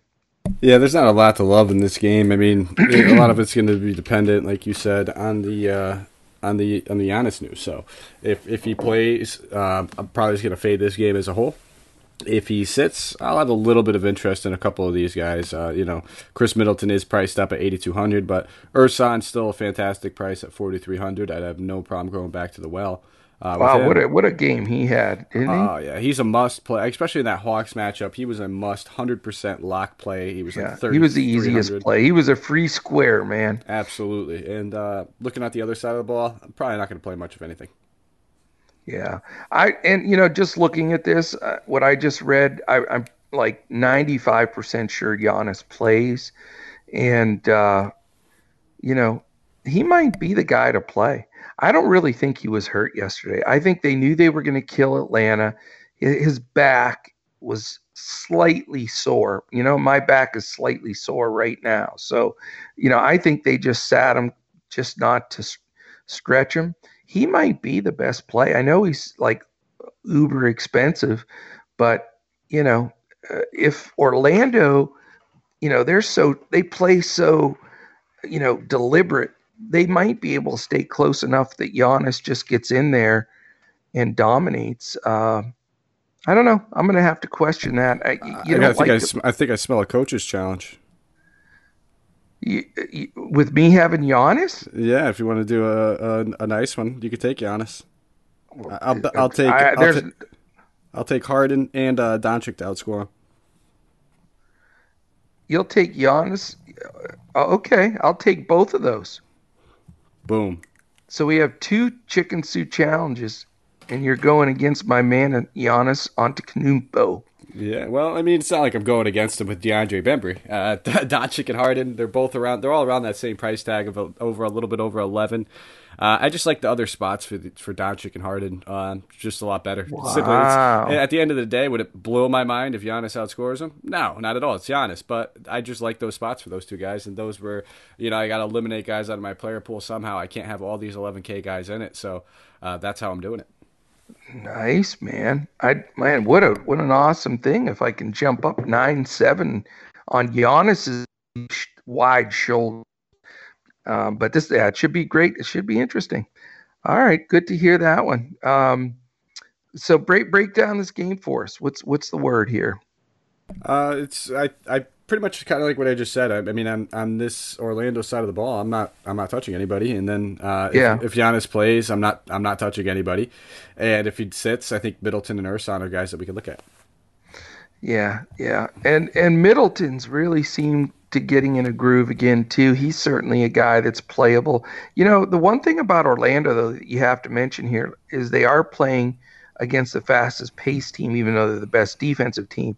So is that going to help somebody like a Vuk or Fournier or uh, you know maybe even a, a, Aaron Gordon? Did any of those guys tickle your fancy at all? No, because if, if it depends on Giannis. If Giannis is playing, they're the fastest team or fastest paced team in the in the NBA or one of them.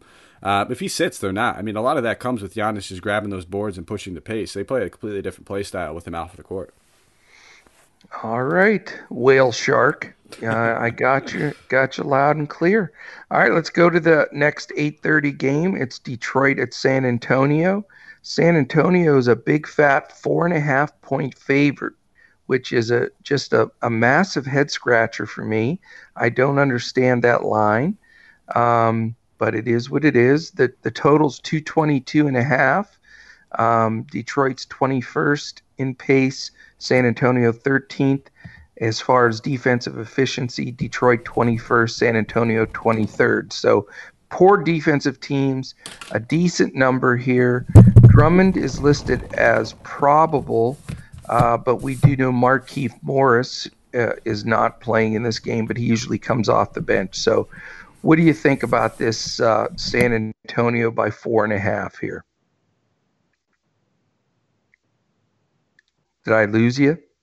Oh, there. Yeah, I think I, I think I had my mic off by by you accident. Muted? I muted myself by accident between. Uh, yeah, so I, I just have options. Basically, one option on each side of the ball here. It's I'm looking at Tim Frazier. Um, you know, he started last game. He played decent minutes at 20, I think about 26, 27 minutes, and that was with Bruce mm-hmm. Brown back. So uh, with Kennard being out for a while, they're they're shifting more towards playing uh, Brown more at the two than he was yeah. at the one. Um, which you know, Frazier's a great point per minute guy. He can rack up assists very easily. So he's a decent option for a value play. And on the other side of the ball, um, normally I, I, look at guys like Dejounte Murray.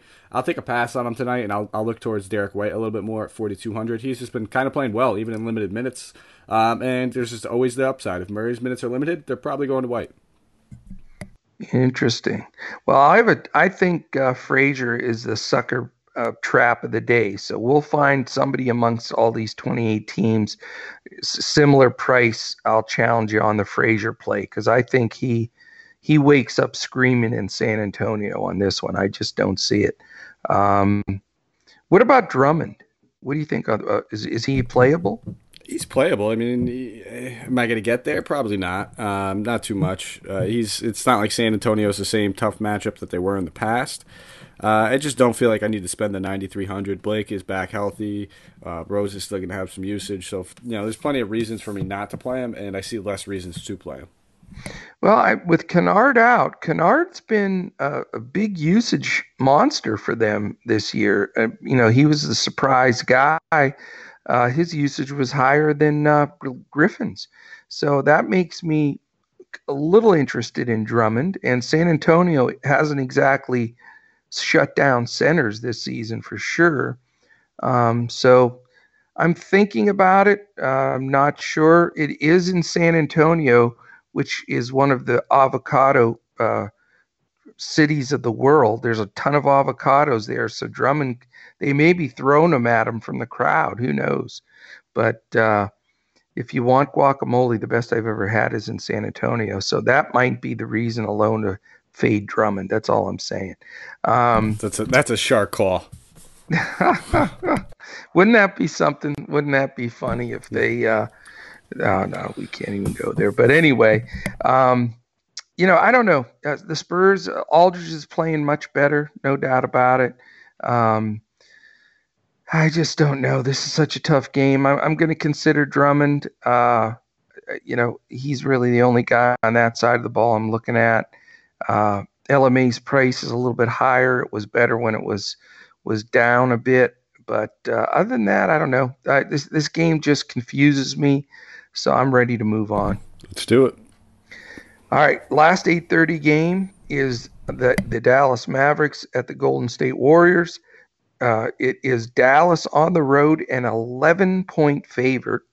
Um, I watched Golden State win their fourth in a row last night with a monster fourth quarter against the Suns. It was shocking. It was basically uh, D'Angelo Russell and Draymond Green with their literal, I think San Jose is the name of their G League team, and they've won four in a row. So more power to them. But Dallas goes there with a healthy Luka, 11 point favorite. First game of a back to back for Dallas. So uh, tomorrow is going to be a little bit nerve wracking because it'll be Dallas three games in four days on a back to back. But Dallas flew into Golden State, uh, you know, night early. They're rested up. I think they're going to come out and play well. Uh, Golden State again, even though it's home, it is a back to back. We have the 19th and 15th pace teams. Uh, defensively, Dallas 14, Golden State 22, over under 219. So yeah, Luka's certainly monster in play here. I think I agree with you. I think he uh, will be, you know, could easily be second or third highest scoring guy on the slate, uh, with Giannis being the highest. Um, and you know, the this whole Porzingis thing has been really interesting. I don't know if everybody's been following that, but uh, Carlisle just sort of went at ape shit in one of his uh, commentaries, they were grilling him on Porzingis, Porzingis, because everybody's saying he's playing, you know, weak and you know he's not aggressive, and Luka comes in, he doesn't do anything, and he just went off, you know, defending Porzingis, saying how well he's playing, and on and on and on. So that you know, I'm I'm hoping that gives Porzingis a little lift. This should be a good matchup for him. Uh, you know, if he if he really grows a set here before this game and uh, and shows up. So I think he's in play, uh, especially with everybody being down on him. I just don't like his price. Uh, on the Golden State side, the question is on the second night of a back to back, you know, how much are they going to play Draymond? Uh, that scares me a little. There's no report on him, uh, you know, not playing. Uh, D'Angelo, I think they're still uh, you know, shopping him. So I think they want him to have uh, the best games possible. Uh, you know, and your man, I got to give you credit, dude. You were the first guy that I know in the industry that was all over Damion Lee, and that dude has played his ass off. He takes charges, dives on the floor, hits tough shots. I mean, at his price, he's a playable guy. So I want to give you uh, you know, credit where credit is due, buddy. But how do you see this game playing out? It's, I mean, these team, uh, these two teams played already this season, and uh, Dallas pretty much had their way with them. Uh, but the reason why I'm so hyped up on Luka is he's just absolutely destroyed them.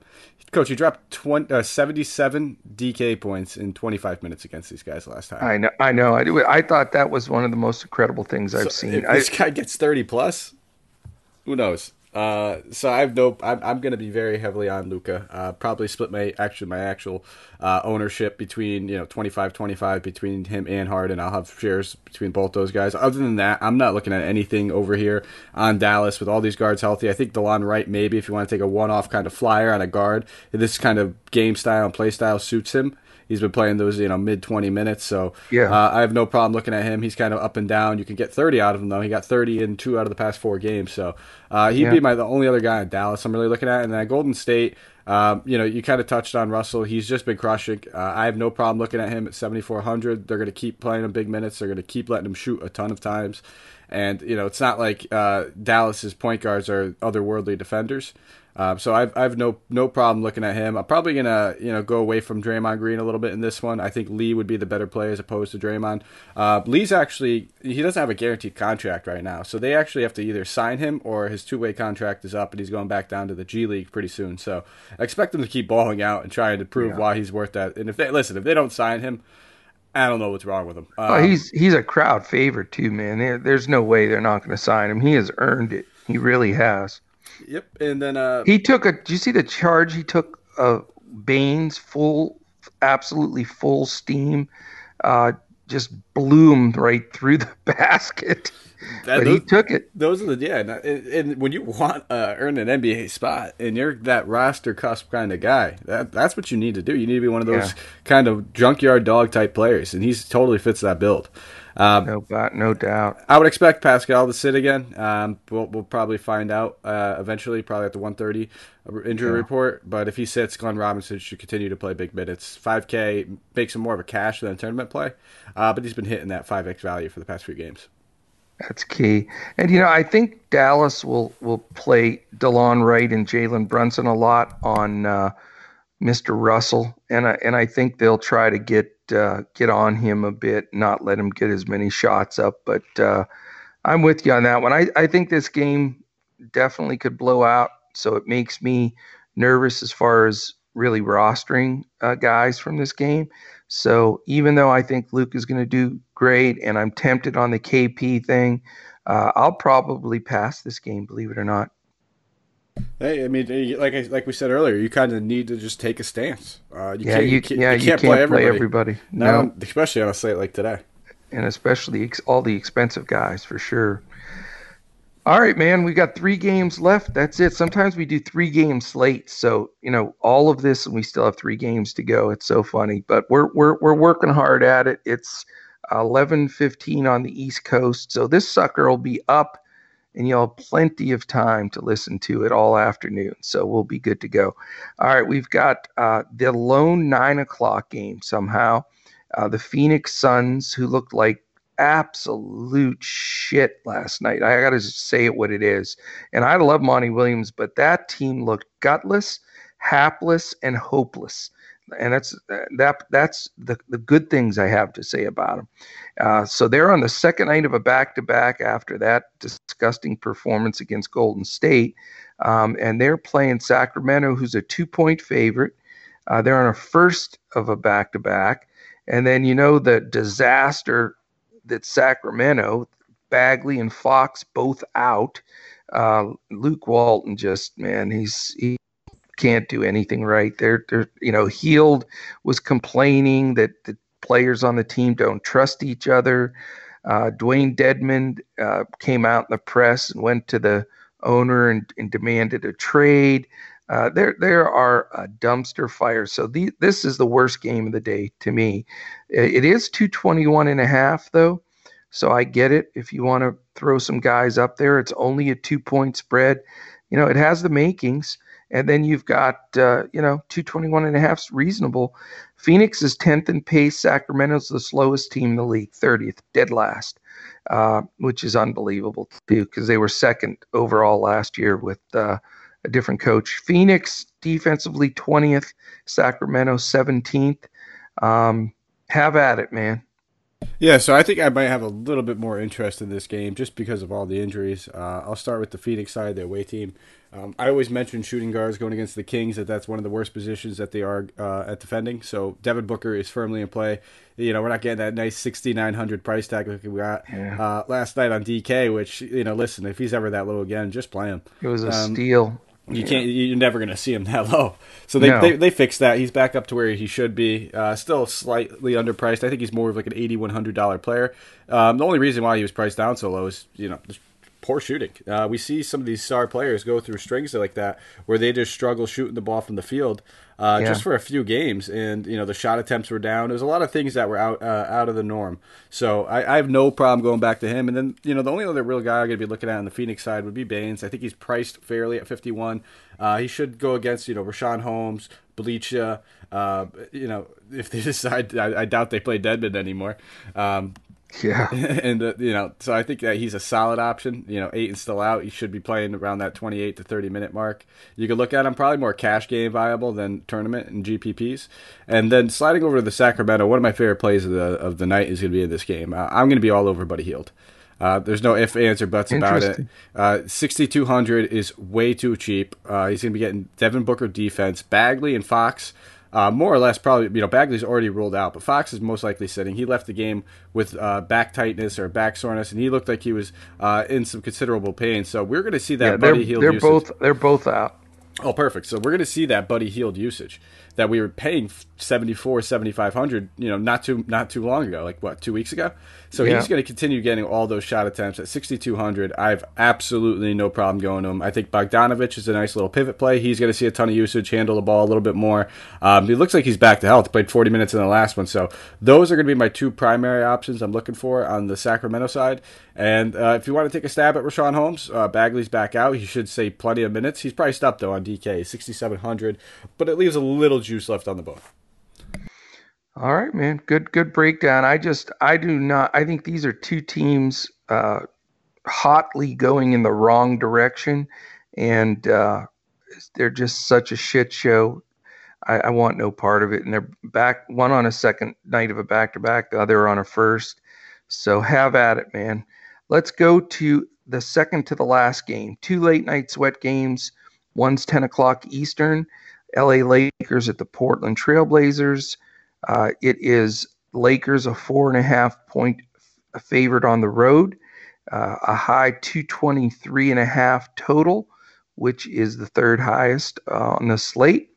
Uh, you have the pace 16th and 11th. Lakers fourth best defensively, Portland 18th. Um, we have all probable marks for the Lakers with James, AD, and Kuzma, and a questionable for Hezonja, which isn't that big of a deal with Portland. Uh, but uh, this should be interesting. What do you think?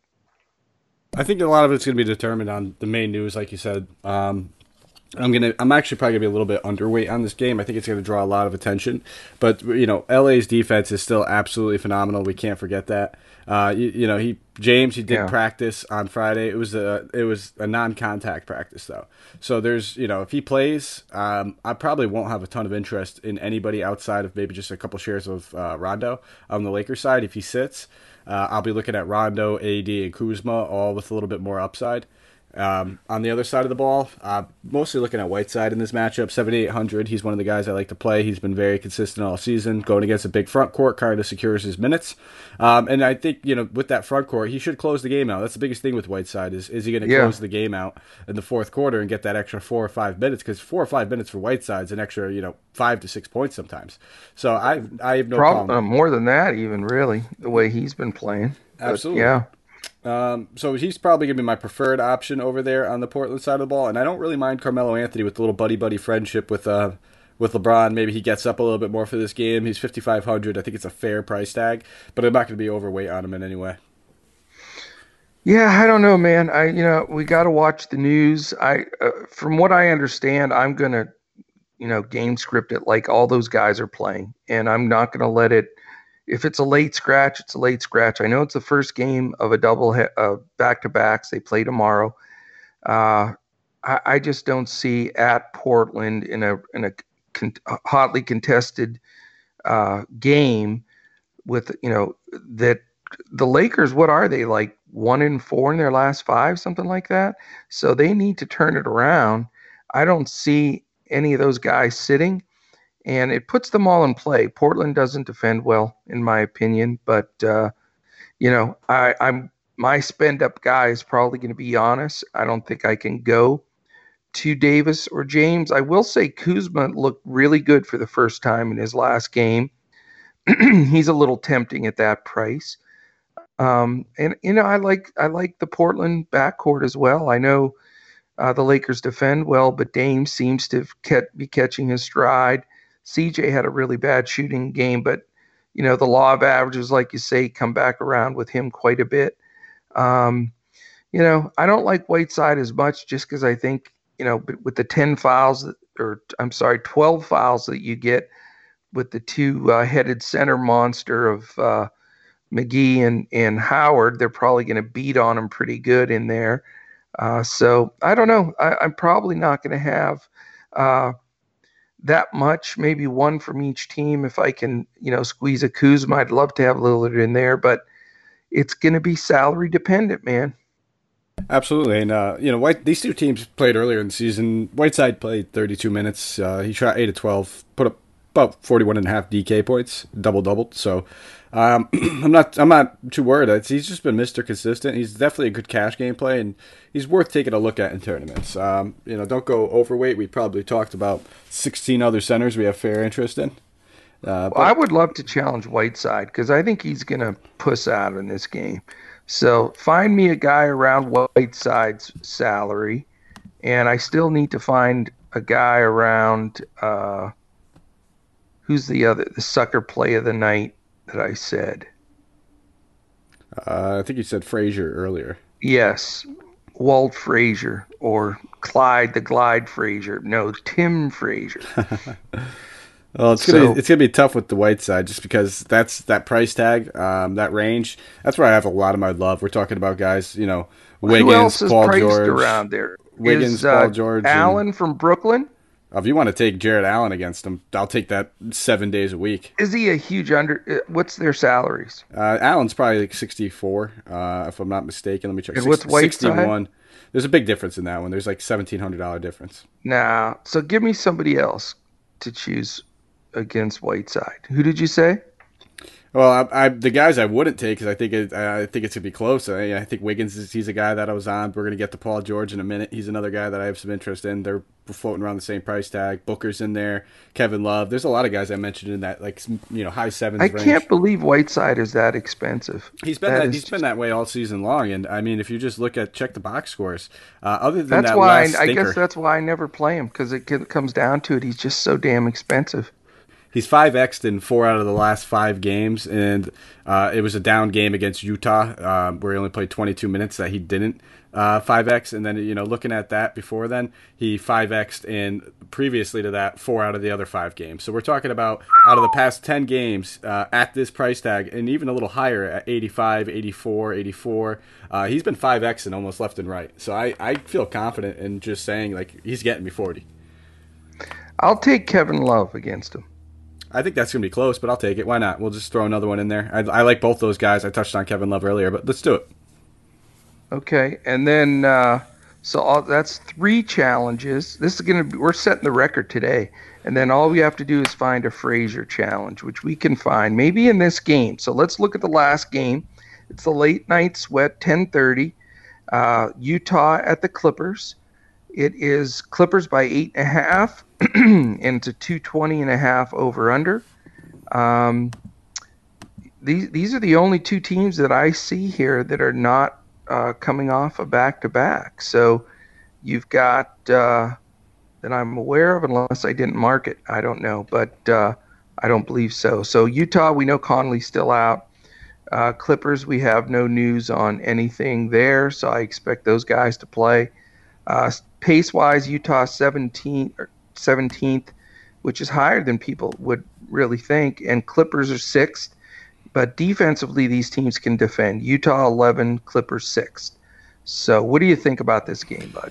It's pretty simple for me. I mean, uh, on the Utah side of the ball, there's you know not it's two tough defensive matchups. Rudy Gobert's priced up at 8,500. I'm going to mention him because it's a center yeah. versus the Clippers, and that's been their kind of you know. Cha- He's gone up a lot lately, man. He was way cheaper than that. Yeah, week. I don't like paying that price tag, and I'm not going towards anybody as far as you know. I would it would it surprise me if Mitchell has a great game? No, not whatsoever. But we like we just said, there's probably about six guys I mentioned in that high sevens range that already have my interest, so I'm not going to force it with him. Um, yeah. And I want to just touch on Jordan Clarkson a little bit now that he's kind of that bench use bench usage kind of guy for them. Took 12 shots in his first game with them. Yeah. 21 minutes. I definitely think he's in play as a decent value play. Um, I would expect a couple more shot, uh, maybe a couple more minutes. The shot attempts to float around there. They're going to need his bench scoring in this matchup. I mean, let's be real. The Clippers' starting defense could shut down anybody. So you're really going to be relying upon your second unit when you're facing them. That's true. No doubt. What about the Clippers and all their stars? Uh, Paul George for me over Kawhi Leonard. Just the twelve hundred dollar difference makes a, a, big deal for me. And then when you're talking about him coming off of a down game on Christmas, uh, and then actually a few down games over the past three games, law of averages, he's he's going to explode in one of these next ones. A lot of people will be off of him because of the Utah matchup, but it's good exposure to the late game hammer if you want to use it. And then I think Zubac should see a fair amount of minutes at 3,800. He comes in as a decent value play. It's not going to be anything probably more than 5x if you even get there, but you know he's played 25 minutes um, against or scored 25 DK points against this team already. Played at least 18 minutes in both of the matchups against them. It's a clear focus that they're going to just need his size um, and just be a body out there while Gobert's out there. They're not going to get away with Montrezl Harrell on him as much. So right. I feel like it's worth mentioning, um, more or less for those lineups where you're talking about later. If you're doing like the late game hammer, um, last two games of the night, 10 o'clock and 10:30, and you wanted to get some decent value, I think that's where I'd be looking at them. Yeah, not bad. I was looking at Lou Williams. What do you think about the Lou Williams play? Just seems like a Will, Lou Will kind of fourth quarter, you know? I love the price tag on DK at 5700. That's what I mean. He's cheap. He's too cheap. Yeah, definitely comes into the play. Uh, and as far as a total of main slate, probably not for me. But again, uh, he makes a lot of sense in that late game slate because uh, if LeBron plays, we're not going to be as exposed to that game as we as we were going to be if he sits. So getting more exposure in this game uh, as opposed to that Laker Portland game will be a way to differentiate yourself because a lot of people are just going to be scared off of this one. Yeah. What about you know Gobert's price is up, but this is a good matchup for him. You know, he's going against Zubac and Harrell. I think, you know, he could be a nice cornerstone play as well. Well, I I, I touched on that, and I, I, don't like the price tag, but it's a center know, going against him. Um, so I thought it was worth mentioning. He did actually struggle in the two matchups already so far against them, so that's worth noting. Did he? He's averaging yeah. 29 DK points against them in two games already this season. So it's not like he's going out there blowing out the roof off the doors. The upside's there if you want to take a shot on him in the late games, but there's not a chance he makes my main slate lineups. No. Yeah, I just I just can't stomach that price. I mean, he was a thousand dollars cheaper, uh, you know, less uh, like eight or nine days ago. So, yeah, you know, I, I may not have that much exposure to this game other than uh, a Lou Will uh, or one of the ancillary guys. I just think the defensively, you know, Clippers are so good. I, I don't see Mitchell blowing up. And uh, I don't know, man. It just this seems like a, a rough a rough go, and it could grind out both ways. Uh, for sure. So, you know, I'll probably, hopefully, have a good enough point total that I won't have to, uh, you know, I'll, I'll be able to just root against these guys in this last game. Absolutely, and um, you know, while we were doing the show, Mitchell Robinson got ruled in, so he's playing today. Um, if that impacts you in any way, oh, Mitch uh, is in. Uh, yeah. That hurts. That hurts my pick a little bit with uh, yeah, I see that too. Uh, that hurts my Julius Randle a little bit. Yeah, not but... too too much. He's still fantastic. At the end of the day, you you got to understand that these Wizards would love to play small if possible. They're not trying to force the issue with uh, you know matching up against Mitchell Robinson if they don't have to. Yeah, and uh, just a quick, I'll do since we're we've gone through all the games real quickly here. Uh, just a quick update of live right now at 11:31 Eastern. Mitch Rob in, Trae Young out, Marvin Bagley out, Mark Markieff Morris out, Drummond 75% probable, Hezonja 50-50, Fox out, Wendell Carter's in, Lauri Markkanen 50-50 questionable, Zach LaVine 90%, so he's in. Uh, we know Porzingis is in. We have no idea on Millsap or Towns. They're still both game time decisions. Uh, very probable, looking good for Kuzma, Davis, and LeBron. Uh, we know LeVert, Smith, Conley are out. Sefolosha questionable for Houston. Capela, very doubtful. I would count him out. We know Irving, Gordon, Bryant are out. Russell Westbrook confirmed. Bradley Beal, game time decision 50 50, and Kris Dunn is playing. So that's the last read on that. Uh, you know, I do want to say just a couple things as we wrap up here. I know it's a long show. Hopefully, you can utilize all this information uh, to hammer out some big wins. Uh, we want to thank MyBookie uh, for being our presenting sponsor. Go to mybookie.ag. DFS today is the promo code. get half of up to whatever you deposit, all the way up to $1,000. They have some great contests there. We want to thank Hawaiian Isles Kona Coffee Company, our home base, hoop-ball.com, uh, Brew Dan Bespers and the team back there. Uh, super support as we're growing and growing this thing. Please listen to us every day. We're seven days a week.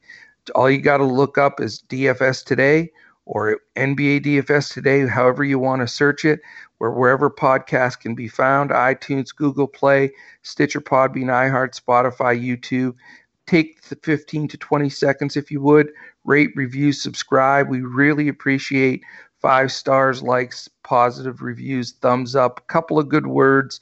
All of that stuff stuff really helps build our sponsors and keep everybody happy because we want to keep this in front of the paywall, seven day a week free DFS coverage, which I'm telling you is the most in depth that you're going to find in the industry by a mile.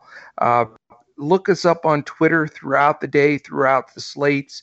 I mean, between the, the four pros and then our our guys uh, posting at hoop-ball.com, we're basically 24 7. I'm at Joe Sarvadi, J O E S A R V A D I. He is at Mike Apotria, M I K E A P O T R I A. We have Andrew at Language Olympic, Miles at Miles6565. And if you're looking for those updates, go to at Hoopball Fantasy on Twitter. You've got all of our four pros DFS Twitter handles. And you can also go to hoop-ball.com, click on forums, click on DFS threads. Miles and Andy and the team are constantly putting stuff up. The blurbs are coming out there and on Twitter, so you can find us uh, anywhere you need. So that wraps everything up. I know it's been a long show, but it is the biggest slate of the year. It's a money making slate. Uh, you've got to, you know, we, hopefully we've given you a lot of information. I know it's a lot to digest, but you, you know, you've got a good feel for what the slate's all about. Follow everything up to to uh, lock. You have that early game lock at 5 p.m. if you're playing a single showdown slate Eastern time, 7 Eastern for the big 13 game main slate. That's it. Any other words, Mr. Apotria? That is all I have. Good luck, guys. Massive slate. Uh, you know, don't go overboard on your denominations on how much you're going to play. I mean, it's a lot of variance comes with a lot of big slates like this. So, you know, play the usual amount that you would, manage your bankroll, and let's go out there and keep crushing. Let's do it, and keep an eye on all the news. There's still a lot of news floating around for the day, uh, and that's you know can impact your lineups. Uh, fantastic job from our whale shark, Mr. Apotria. Uh, and really appreciate you guys joining us today for Hoopball NBA DFS. For Mike Apotri and the rest of our pros, uh, Andrew Hanson, Miles Hartley, I am Coach, affectionately known as Joe Sarvadi, a little backwards for you. We will catch you again tomorrow as we look to crush it on NBA DFS. Thanks, guys.